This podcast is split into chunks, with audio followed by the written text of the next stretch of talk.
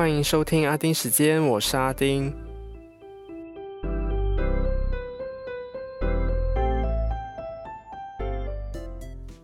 最近新闻真的是多到爆炸，有什么脸书母公司改名叫 Meta 啦，然后路透社小编写这则 post 的时候，他最后一句说：“For today, the rebrand mostly applies goals to cover a tarnished name。”这个我笑着超大声的。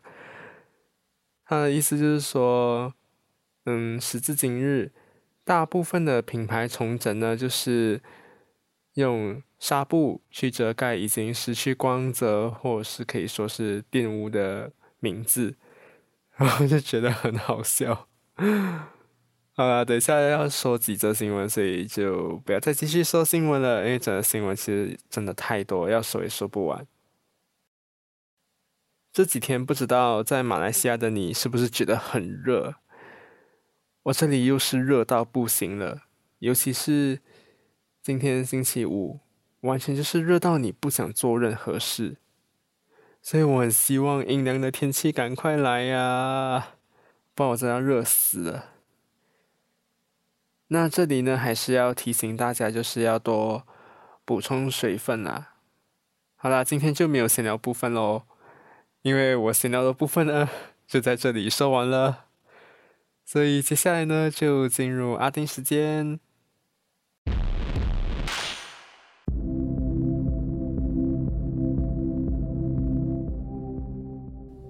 好，我相信这周的大马有很多 hot topic，当中包括星期五公布史上最贵。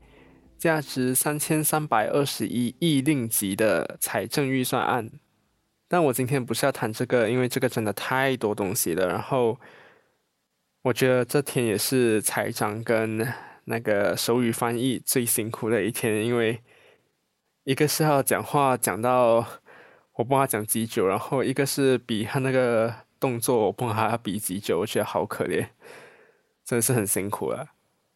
然后再加上这我刚刚说的天气太热，所以我根本也没有时间去消化。所以今天我要说的就是另外一件事，就是炒了一阵子的 Tima Whisky 事件。这件事呢，其实我一开始就没有想要说的，但是事情越烧越离谱，但我现在真是忍不住想要来嘴一下。好，就来开始吧。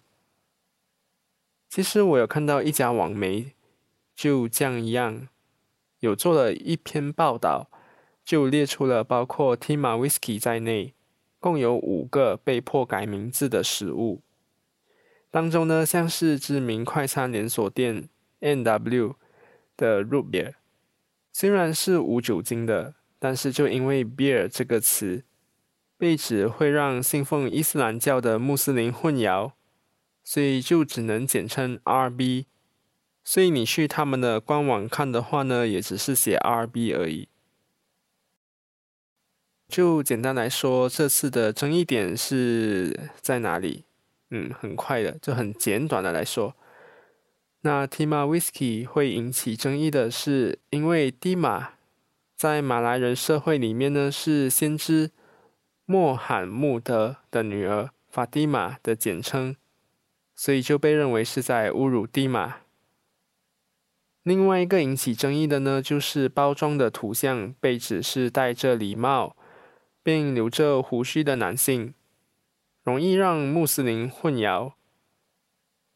那酒厂 Wine Pack 还是 Pack？Shit，OK，Wine Pack 吧 Corporation 也有回应。就 Tima 是源自 C，也就是 T，可以追溯回英殖民采锡矿的年代。那图像的人呢，是当时引入 Whisky 文化之一的冒险家 Captain Speedy。结果事件呢，还是在持续发酵。公正党国会议员 Rusna a l u i 在国会呢就说。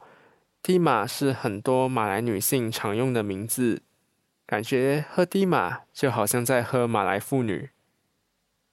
结果他隔天就在脸书上为相关言论道歉，也指他当时的言论遭到误解。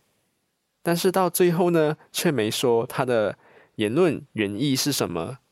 不过那个不管了，总之这个言论一出呢，就开始很多梗图出来了。像是有一家饼干品牌就是 Julie's，有人就说吃 Julie's 饼干，就说我在吃 juli 等等，就很好笑的那种梗图了，所以大家可以去找来看。但现在也就是传出了酒厂向政府要求一个星期的时间，来和公司的股东、董事他们讨论更换名字和图像。贸销部部长 Alexander Nantalingi 就说，星期三的这场会议是在为了国家利益达成共识的大马一家理念下进行的。那我觉得有这个理念是好的，但是我发现自从有了格罗冈马来西亚就是大马一家这个理念推出来后，什么东西好像都冠上了格罗冈马来西亚、格罗冈马来西亚这样子，这真的其实让我有点反感啊！而且我觉得未来格罗冈马来西亚这个名义呢，很大的几率恐怕会遭到滥用哦。那我就希望就是不要给我的乌鸦嘴说中了。那改名的这个事情传出后，当然也有支持还有反对的。然后像是雪州行政议员达托邓章清就说，如果蒂马真的改名，他就会背个他。那我其实是没什么意见啊，你要背个还是支持都可以。没有人可以强迫你要怎样，因为这都是你个人的选择嘛，你自己的自由呀，不像某个神奇的国度。好，等一下就来说有关到神奇国度的事情，所以休息一下吧。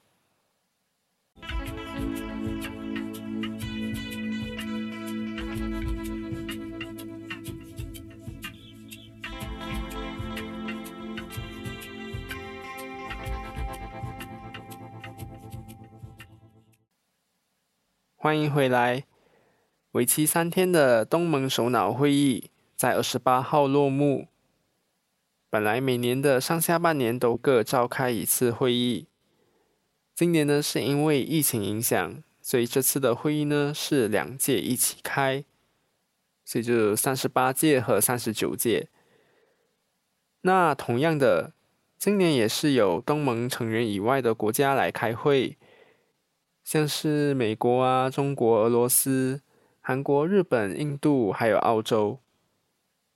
但是不一样的地方是，今年的与会国呢是没有缅甸这个东盟成员的。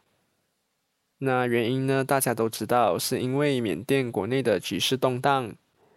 然后四月的时候呢，东盟就针对缅甸问题开会嘛，然后就提出了一个五点共识。其中就有说到东盟会派特使去访问缅甸，但是缅甸最近拒绝他们会见被拘留的政府领导人。然后东盟邀请缅甸最高级别的资深外交官陈爱以非政治代表的身份与会，但是他最后并没有出席，而且缅甸也只接受敏昂莱这些军方代表去参加。所以缅甸就因为未能遵守五点共识，就被排除在外。那这场会议呢，我只注意到一个重点，就是美国总统 Joe Biden 就当着中国的总理李克强的面，再次强调了美国对台湾的承诺坚若磐石，同时也说了对中国的胁迫行动深表关切。指这类的行动威胁了区域和平与稳定。然后，台湾总统蔡英文在十月二十八号播出的 CNN 专访中就说，美军有在台湾协助训练台军，但没有说在台美军的人数。他也对美国协防台湾有信心。那台湾的国防部部长邱国正也有针对此事回应。那重点呢，还是要在本身的军队，不能只指望美军还有其他友邦帮忙。那这点呢，的确是对的。自己的国家靠自己是最实在的，不能完全就只依靠美军他们帮忙而已。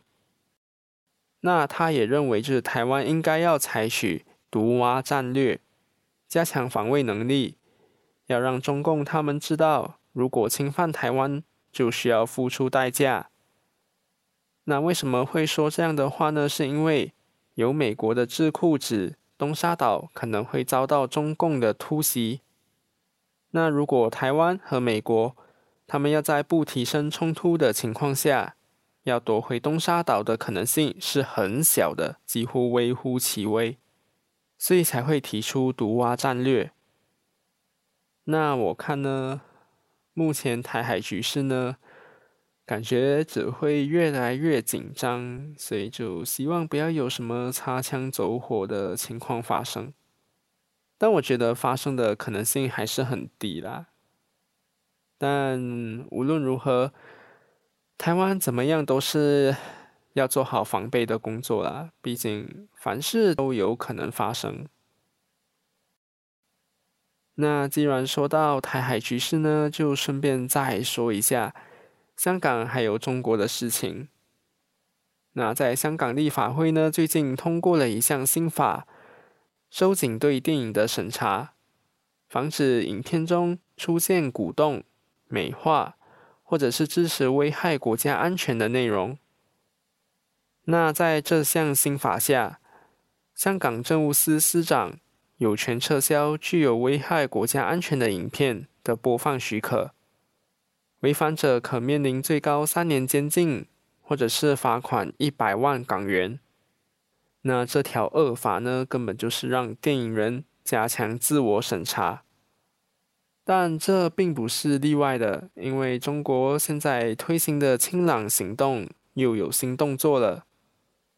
中国国家广电总局呢，就约谈了湖南、浙江、江苏，还有上海广播电台，指他们存在不同程度的过度娱乐化、追星炒星等问题，必须要做出整改，要求他们大力弘扬社会主义。核心价值观，然后聚焦在生活奋斗者这种正能量方面呢。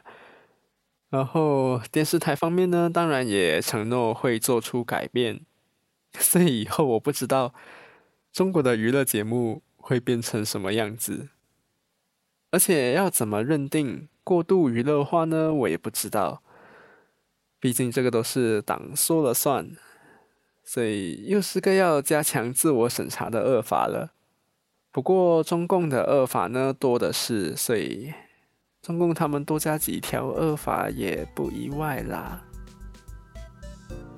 好了，今天就说到这里，我们下个星期见，拜拜。